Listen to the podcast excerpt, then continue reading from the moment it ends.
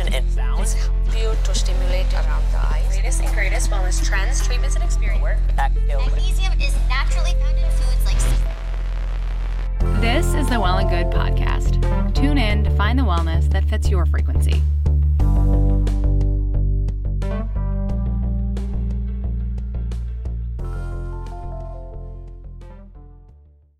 Okay, it's time to commit. 2024 is the year for prioritizing yourself.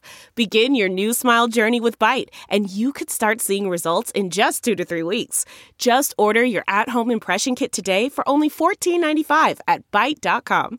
Byte Clear aligners are doctor directed and delivered to your door. Treatment costs thousands less than braces. Plus, they offer financing options, accept eligible insurance, and you can pay with your HSA FSA. Get 80% off your impression kit when you use code WONDERY at Byte.com. That's B-Y-T-E dot com. Start your confidence journey today with Byte. The comfort of your favorite seat is now your comfy car selling command center, thanks to Carvana. It doesn't get any better than this. Your favorite seat's the best spot in the house. Make it even better by entering your license plate or VIN and getting a real offer in minutes. There really is no place like home. And speaking of home, Carvana will pick up your car from yours after you finalize your offer. Visit Carvana.com or download the app and sell your car from your comfy place.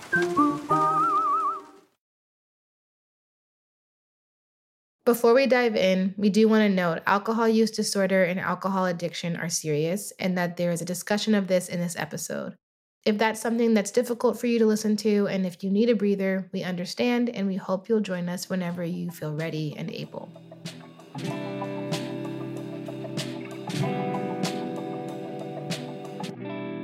Dry January has come and gone, but what could a future of sober socializing look like?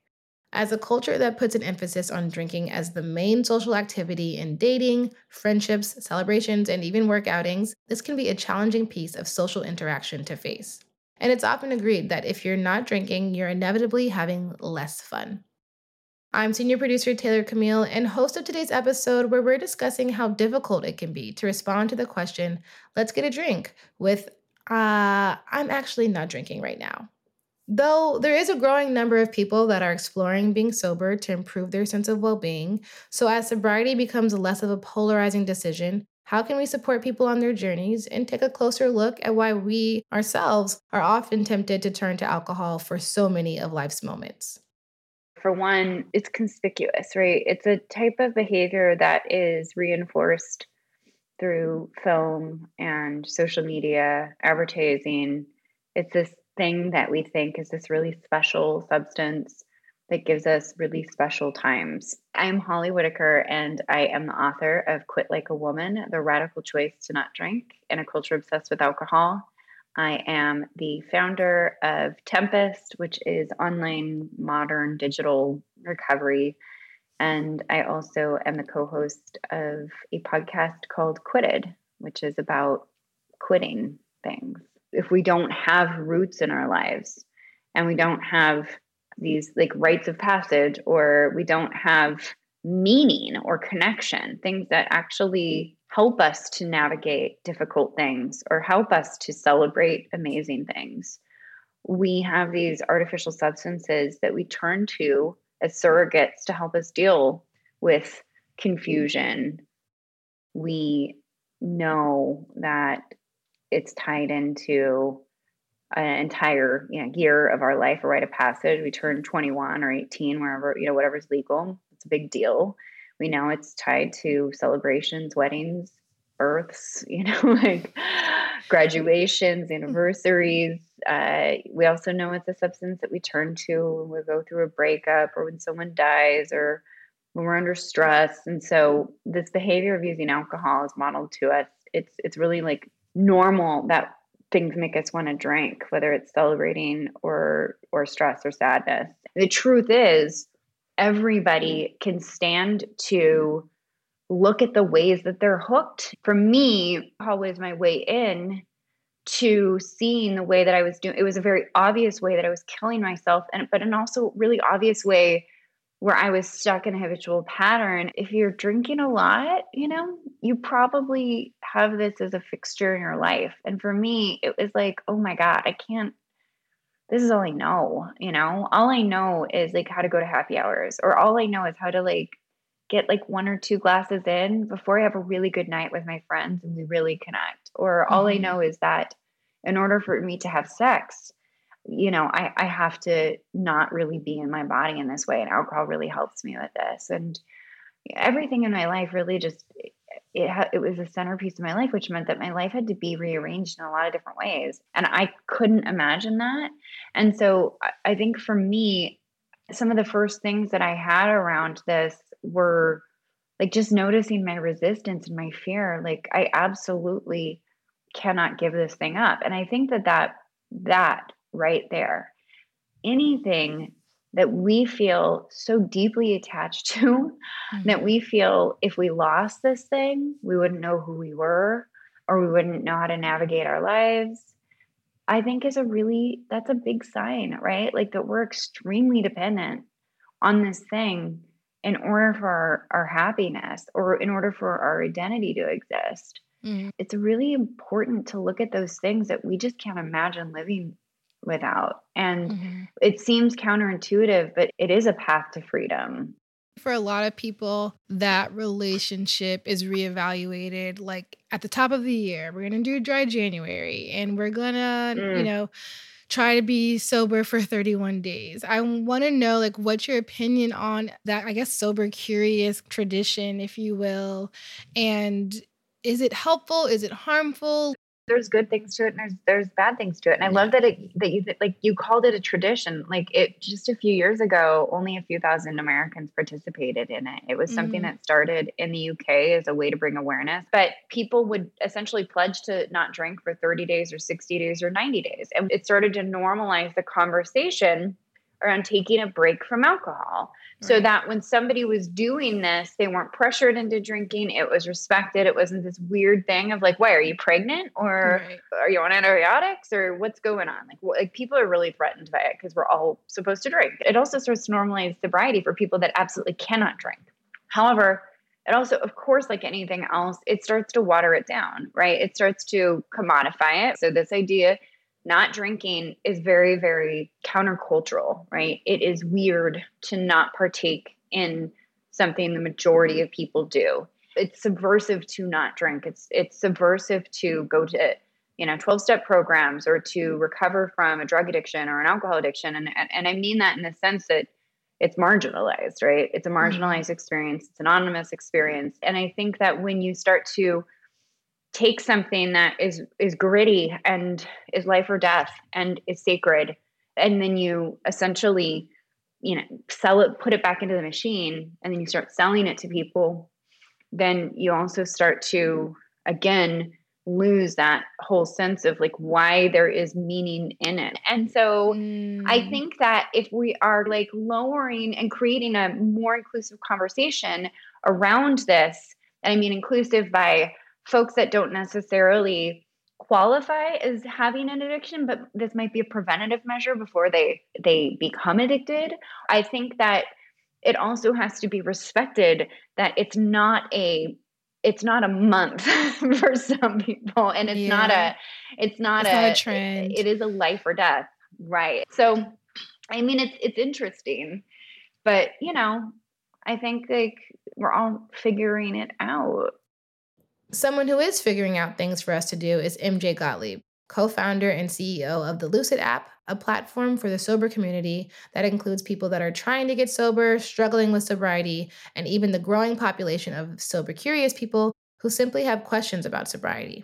The app, which MJ began developing in 2017, helps people find activities to do that don't involve or revolve around drinking. You know, I always tell people because people say, why do you allow the sober curious on the Loosid platform? And I'm like, well, everybody who's now sober was once sober curious. So for me to deny someone the ability to ask questions, the sober curious people to ask questions, uh, I would be effectively potentially killing millions of people that would never have the chance to know whether or not they needed help And as we all experienced, we had to change the way we gathered in 2020. When COVID hit, the increase in the feeds on Loosid eh, as far as people who were struggling.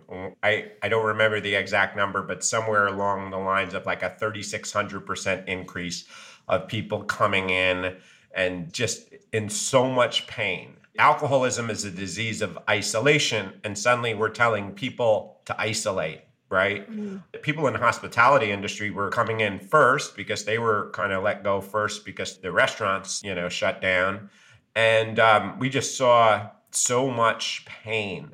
We were happy from the standpoint of the fact that we had a platform of tens of thousands of people at any given time to to support people one alcoholic helping another alcoholic one addict helping another addict because the only way you can help people is through identification right right like oh i get it i've been there too here's what i'm doing right now to get through this um, yeah. and so as we pivoted, then I always say we can use technology for very good things and we could use technology for very bad things. On a lot of social media and stuff like that, there's this compare and despair, living my best life on Insta or whatever it is. Loosid is yeah. a place where you can get vulnerable and talk about what's really on your mind and and knowing that not only is it okay not to be okay, but everybody there with you identifies with that and helps you. So, I mean, Loosid is a very all encompassing solution. It really opens up people's eyes to the millions of things that you can do when choosing to live a sober life. Because if we look and see when we were drinking, it's all about, oh, it's five o'clock. What does that mean? Happy hour at the bar or the club. And when you take that out of the equation, you start realizing that there are some unbelievable things that you can do by the thousand when you actually get sober that are infinitely more fun than just freaking going to the bar. I created Loosid because I wanted to show people that sobriety is not about, you know, diners, coffee shops, and church basements. And if it was that, then I would have been continuing to use and drink. CarMax is putting peace of mind back in car shopping by putting you in the driver's seat to find a ride that's right for you. Because at CarMax, we believe you shouldn't just settle for a car, you should love your car. That's why every car we sell is CarMax certified quality so you can be sure with upfront pricing that's the same for every customer. So don't settle. Find love at first drive and start shopping now at CarMax.com. CarMax, the way car buying should be. Okay, picture this. It's Friday afternoon when a thought hits you. I can spend another weekend doing the same old whatever, or I can hop into my all new Hyundai Santa Fe and hit the road. With available HTRAC, all wheel drive, and three row seating, my whole family can head deep into the wild. Conquer the weekend in the all new Hyundai Santa Fe. Visit HyundaiUSA.com or call 562 for more details. Hyundai, there's joy in every journey. As we begin to socialize in person more, our social anxieties are higher.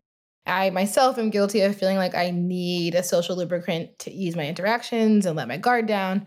And I wondered if any of my colleagues had kind of been feeling these same feelings or have re examined their own relationship with alcohol at one point or another. And I came across an article our senior beauty editor, Zoe Weiner, had written a few years ago about her attempt at socializing sans alcohol one dry January. I'm Zoe Weiner. I'm Well and Good Senior Beauty Editor. When I did Dry January, I was very much in the partying phase of my 20s and would go out a lot, assume that I had to drink every time that I went out. I was coming off of a holiday season. I had been at some weddings, drinking a lot, a lot, a lot, and just felt like my body needed a break. Like physically, I just was not feeling my best. And it was not great for my mind, body, spirit. And during the process, found that it was a lot harder than I anticipated that it was going to be. Like, I was feeling almost depressed and feeling like I had to say no to invitations. And that kind of made me take a step back and take a pretty hard look about why I was drinking and how I was using alcohol in social situations. And it really for me highlighted the fact that I have a little bit of anxiety around social situations that I don't think I was as aware of until I didn't have alcohol to rely on to kind of quell that anxiety. So at first, yes, I said no to a lot of things, didn't really like the idea of going out and doing things without drinking, which was scary for me to realize. Versus now, I really feel like I drink only what I want to, when I want to, when it feels like I want to enjoy it versus something I need to have fun. Were you happy that you that you set that goal? Absolutely. And I think it taught me a lot about myself. I think it just put me in a much better place with my relationship with alcohol. It made me drink more mindfully in general. So it's less like I need to cut myself off for a month, but more like thinking about why do I want to drink or do I want to drink in X, Y, or Z situation. I don't feel like I need to necessarily do a dry January, but it's more like let me take a step back and evaluate what's happening right now. So I had to ask Zoe the obvious.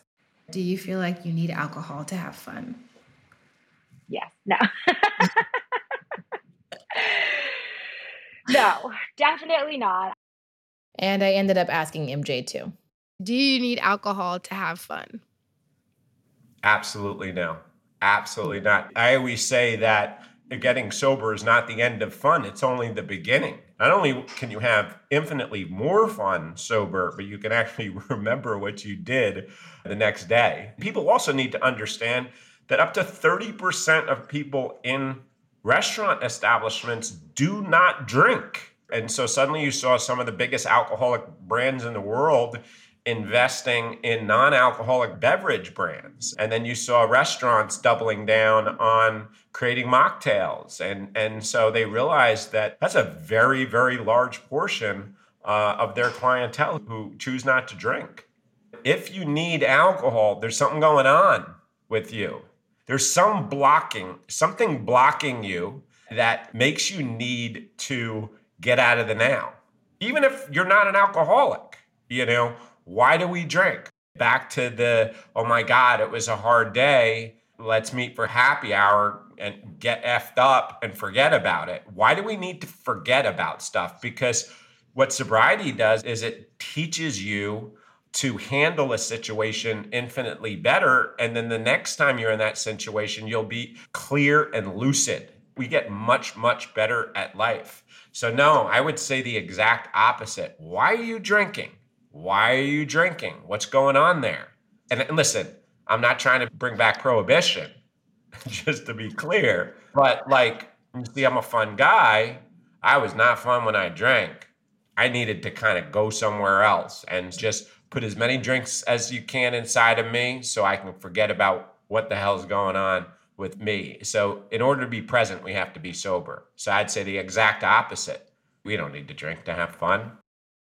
We've been through a lot the past however many years it's been since 2020. A lot has happened, much has ceased to exist in many forms. Being present is courageous and hard work. I mean, after my conversations with Holly and MJ and Zoe alike, I texted my own friends just to see what are some activities they'd like to do that didn't necessarily involve drinking. One mentioned aerial aerobics, the other mentioned a book club, and we all said we'd like to be more present and practice things that fill our cups, not deplete or distract from our current reality. Holly had this to share with those of us on paths towards deeper discovery of ourselves. Any human being that's on a path of self discovery is going to have to look at the way of what they're putting into their body and or let's just say the ways that they're keeping themselves from experiencing pain or the ways that they're keeping themselves from sitting in discomfort or the ways that they're keeping themselves from looking at things that they're terrified of looking at. And alcohol is a really obvious example of one of the things that we all collectively do because we can't be with ourselves. And so mm-hmm. I don't think everyone needs to be sober, but I think that if you're on a path of self discovery and you are committed to it, you are going to have to look at the things that you're using to escape yourself. People adore a person that can just be themselves. Just be your weird, dumbass self, you know, like over and over again. My friend invited me to brunch, and I was the only person in that entire space that didn't need alcohol in order to be myself. And I think that we forget that that is a superpower. It is a thing we have forgotten to do. And so, what is required of us at this time is, is awareness and consciousness and making decisions that will be impactful. On today's show, you heard from Holly Whitaker, MJ Gottlieb, and Well and Good's very own Zoe Weiner. This episode was produced by Ella Dove, Helena Rosen, Abby Stone, and myself, Taylor Camille, along with many other hands and brains at Well and Good. Please don't forget to subscribe, rate, share. Our mixing and scoring by our sound engineer, Joanna Samuel, and our theme music was created by Madeline Lakomsky and Matt DiDomenico. Our show art was designed by Jenna Gibson and Karina Masonette.